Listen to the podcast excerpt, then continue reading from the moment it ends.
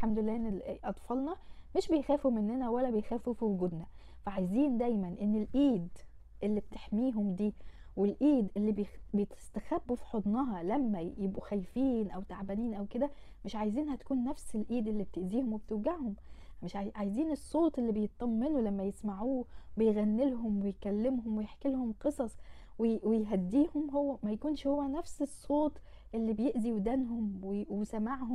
وي... وي... ويخوفهم بالصوت العالي والعصبية. عايزين نفصل ده عن ده. عايزين يبقى دايما بنديهم الجانب الحلو من كل حاجة فينا عشان يفضل نفضل إحنا أمانهم واطمئنان